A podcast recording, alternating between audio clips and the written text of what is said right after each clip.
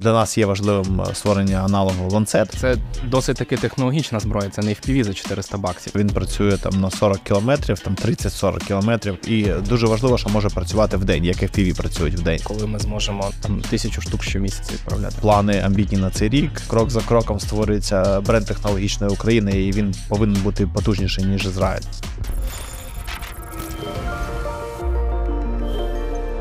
Друзі, всім привіт! Дякую, що подивились минулий випуск, де ми розповідали про дрони. Дуже багато переглядів, е, хороших відгуків і клас... і нехороших. Нехороших теж був? Ну, мені сто... тільки хороші писали. А, да? Бач, мені трохи більше щастить, ніж мені. По-перше, ніхто не писав, а по-друге, я в коментарях читав. Ні, хороших було теж багато. І давай е, поговоримо трошки, скільки, чи верніше, скільки можемо, про ланцет. Е, український аналог ланцету. Давай, напевно, щоб познайомити аудиторію, в двох словах розповімо, чому це така небезпечна зброя в руках росіян, і що ми робимо, щоб з нею і боротися, і щоб створити щось схоже. Да, ну по-перше, там ланцет дозволяє збільшити дистанцію враження техніки, тобто він працює там на 40 кілометрів, там 30-40 кілометрів. Ось е, сьогоднішні там коптери, FPV, вони працюють там 10-15, там коптери максимум на 20 кілометрів, 23 там є рекорд кілометрів. Е, тому до 40 кілометрів е, там немає такої мас, е, масових типів БПЛА, які дозволяють там системно працювати як по типу FPV. Тому для нас є важливим створення аналогу ланцет, тобто дрону, який може вражати на 40 кілометрів, і дуже важливо, що може працювати в день, як FPV працюють в день. Тому що великі коптери, які бомбери. Е, росіяни їх називають Баба Яга. Е, вони працюють вночі, тому що вони великі, і їх можна вражати. Тому е, було важливим це створити. І також, що важливо в ланцетах, вони не просто по GPS, по точці там на мапі летять. Вони по суті керуються також відеоканалом, і можна наводити коригувати рух під час враження в цілі. Ем, в ціль. І плюс там є можливості захоплення цілі і до наведення. Тобто останні там 300-500 метрів, там 200 метрів, е, ну може там в суперверсіях до 1000, але там, мені здається, робочий там 300-500 метрів. До наведення відбувається вже там без е, зв'язку, тобто захоплюється ціль і донаводиться. Тобто всі засоби радіоелектронної боротьби вони вже не впливають на цей дрон. Ну і ось ми, по суті, там кілька днів тому тестували. Е, було чотири е, компанії, і ми тестували е, вироби по типу ланцет, і два пройшли успішно. А я думаю, два просто була погода, був дощ, сніг, вітер. І в цих умовах, коли камера просто заліпається від снігу, два потрапили в ціль. Один не взлетів, тому що не хотів просто втрачати борт, а четвертий там ну, не зміг, е, тому що постійно якась проблема була з камерою. Тобто, в таких умовах два вироби пройшли. І це мається на увазі, що вони також це дрони камікадзе, які будуть летіти на велику дистанцію, так, вміють так. захоплювати ціль. Це все бачать і ось так працюють. Так.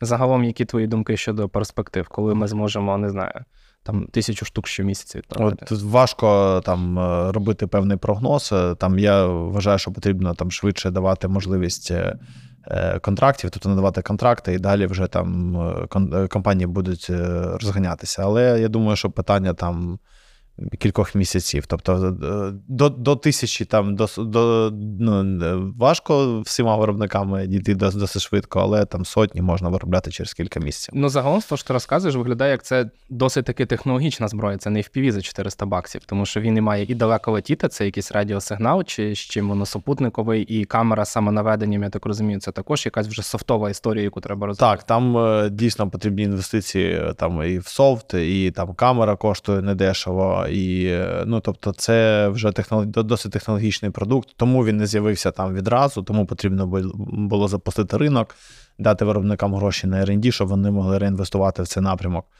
І е, ось маємо там перші результати. Але будемо зараз тестувати на полі бою. І, ну, тобто, все. Це я вже для себе там я е, впевнився, що це безповоротня історія. Тобто я спокійний, все потрібно швидше давати контракти, гроші, щоб виробники вкладали, реінвестували. Ринок буде, з'явиться 2-3 продукти на ринку, які між собою конкурують. Все там через рік вже таких компаній буде там десяток.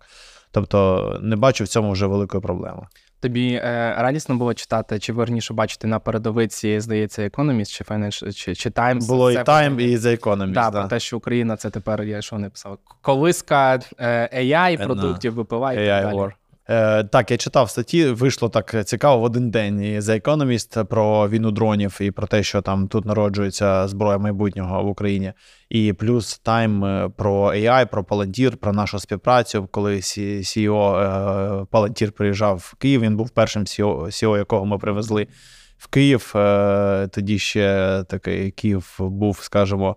Е, атмосфера тут була досить така е, воєнна, і він там поділився враженням для цієї статті. Ну але е, так будується бренд нашої країни. От саме так: ти створюєш продукти, які тут починають використовуватися. Потім залучаєш міжнародні компанії, потім про це пишуть. Приїжджають на цей бренд інші люди.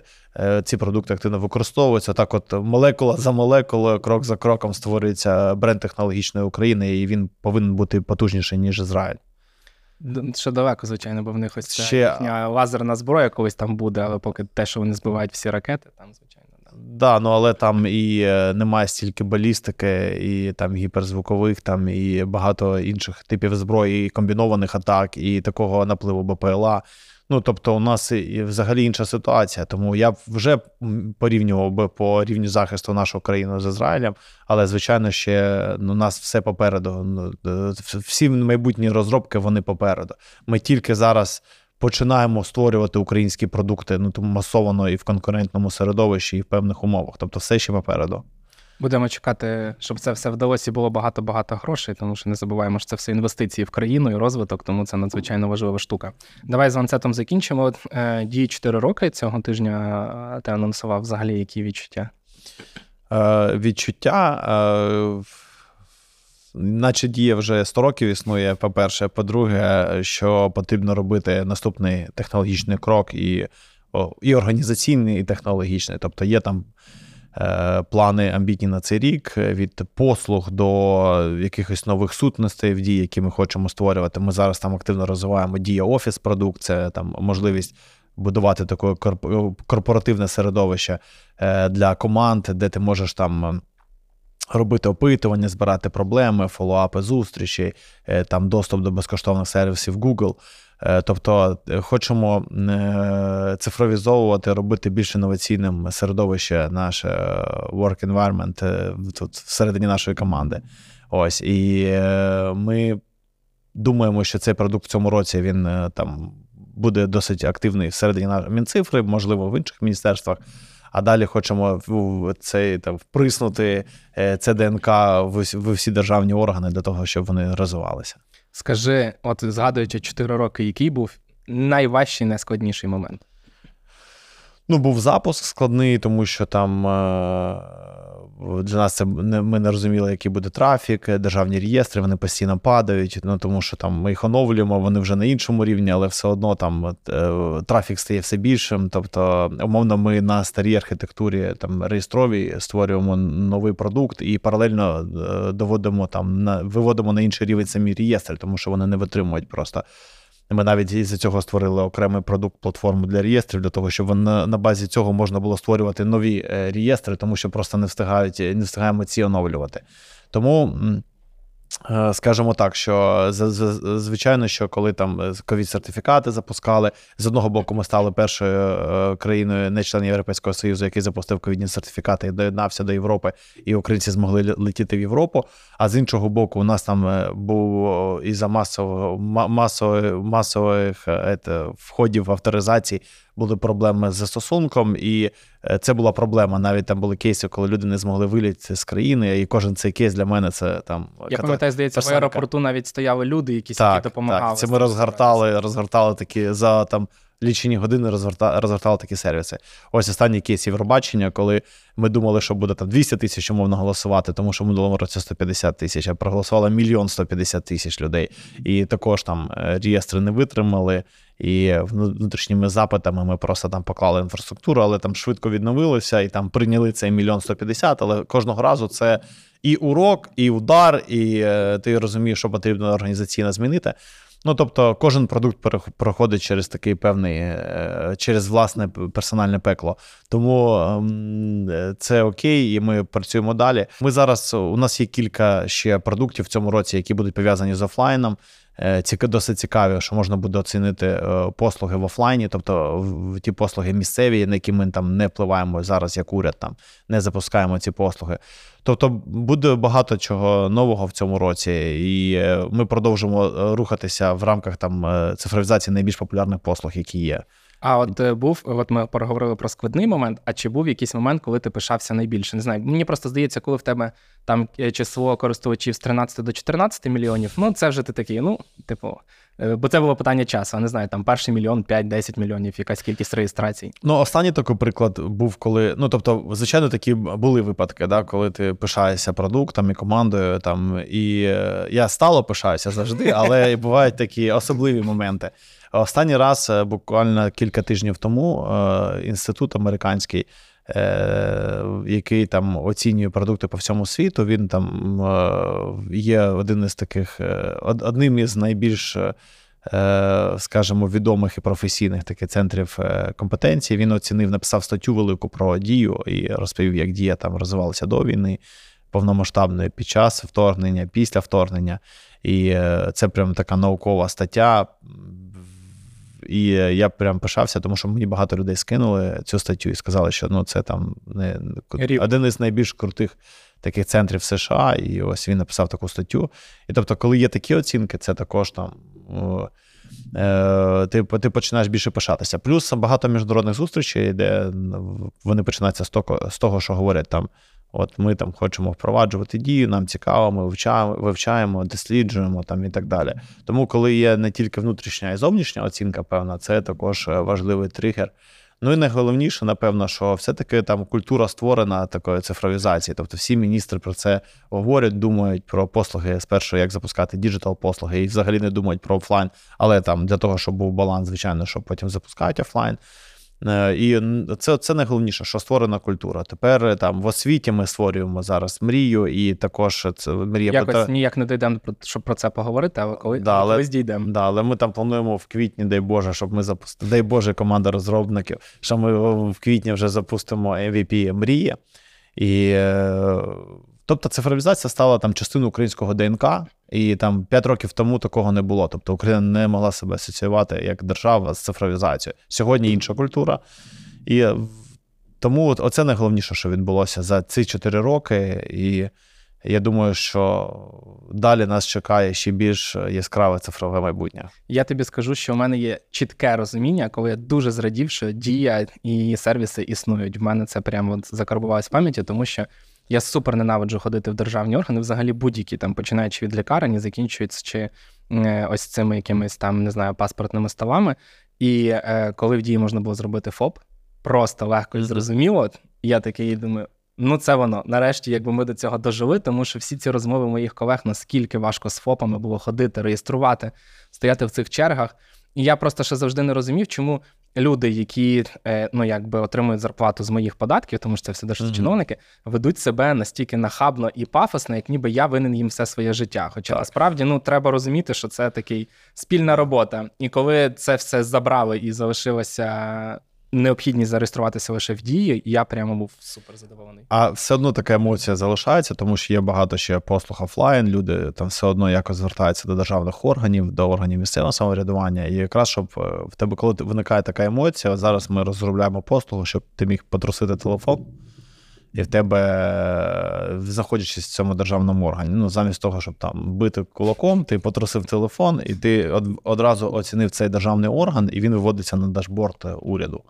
І тоді ми бачимо в режимі реального часу по всій країні, як люди оцінюють ті чи інші офлайн-центри надання послуг або представництва урядових якихось інституцій. І е, тоді е, ми будемо виводити ще квартальний рейтинг найкращих, найгірших, і приймати кадрові рішення. Тобто таку історію зараз над нею, над нею працюємо, щоб паралельно ще змусити такими е, змаганнями е, щодо сервісу покращити послуги по всій країні офлайн. А є щось, що тебе найбільше бісить, коли ти от працюєш там з дією, з веб-порталом, запуском нових послуг? Та я не знаю, ну що що бісить, я вже спокійний. Скажи чесно про про чиновників, які не голосують. Е, та чиновники нормально, в принципі, підтримують е, цифровізацію, тобто немає такого супротиву, як був раніше. Ну там, звичайно, що коли законопроекти, да, це важко, там е, розмитнення в дії. Ну просто мені здається, що такі послуги потрібно приймати нормативно-правовими актами Кабміну і не потрібно голосувати. Ну, потрібно, тому тут просто зміна митного е, кодексу і бюджетного кодексу, тому потрібно тільки законом. Так би ми постановою змогли прийняти. Ось це трохи законодавство, да, таке не. Дуже довго розтягується процес. Да, е, потрібно оновлювати архітектуру законодавства. Оце нам е, трохи бісить, тому що ми можемо насправді цю послугу вже запустити, забути 300 мільйонів хабарів доларів, залишити в державному бюджеті.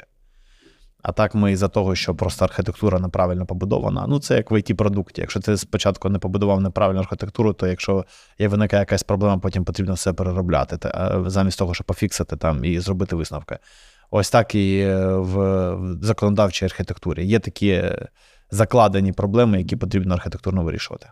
20 мільйонів користувачів дії, так, недавно так. оголошувалася ця цифра.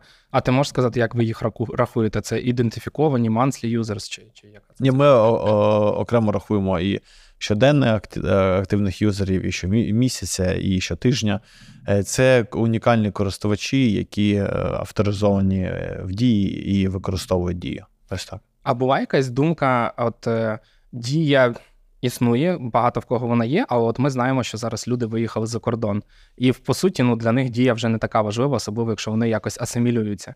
Але можливо, якісь видумали над сервісами все одно для цих людей, щоб вони там відчували зв'язок з Україною, можливо, якісь там не знаю, донати, інвестиції. Ще якісь. Е, Ми коли розклали е, шлях е, українця за кордоном і з чим стикається, ми побачили, що потрібно впроваджувати електронні черги в консульствах і посольствах, тому що там вони отримають паспорти, оновлюють або інші документи, і тому потрібно, щоб е, центр отримання послуг, а це консульство або посольство, мав електронну чергу і не було там корупції, продажу черг, там і будь-яких зловживань, і був, був сервіс.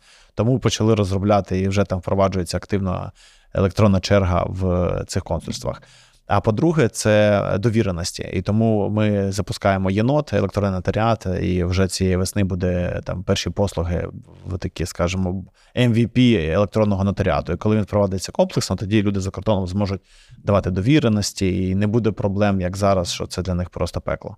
Давай е, на сам кінець події два питання, які найчастіше задають. Е, перше це безпека. Розкажи ще раз, чому в дії не можна залити дані, бо мені здається, це перепитують, пишуть про це говорять. Ну, да, ну, Перше, дія не зберігає персональні дані. По суті, дія це платформа, яка стріляє в різні реєстри, тому відбувається там е, іноді такі перенавантаження, тому що кожна авторизація це постріли в усі базові реєстри для того, щоб підтягнути в режимі реального часу інформацію, тому що в дії просто немає бази даних, і це з точки зору безпеки дуже важливо.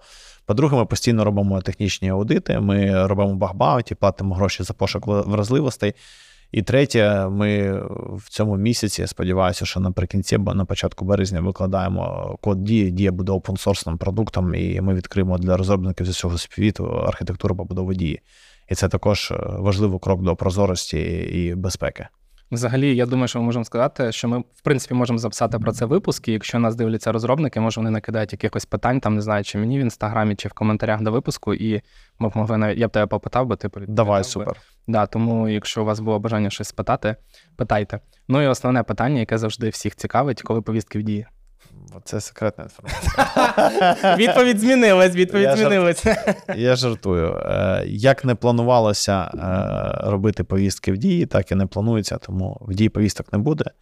І е, не знаю. Ну, будемо давай кожного разу відповідати на це питання. І я сподіваюся, що кожного разу відповідь буде однакова. Ні, ну по-іншому вже не може бути, тому що. Ми про це домовилися зі суспільством. Клас. Я думаю, ми на цьому можемо закінчити цей епізод. Да, ще раз, якщо у вас будуть якісь питання, ви можете їх написати сюди, ми на них відповімо. І я сподіваюся, що колись нас дойде, дійдуть е, руки поговорити про мрію. Тому, в принципі, якщо в людей, якщо у вас також будуть якісь питання про цьому майбутньому застосунку, ви нам їх пишіть. Ми спробуємо їх зібрати, якось вибрати найцікавіші. і Я тебе попитаю, відповімо на те, що цікавить людей. Супер, дякую тобі. Щасти.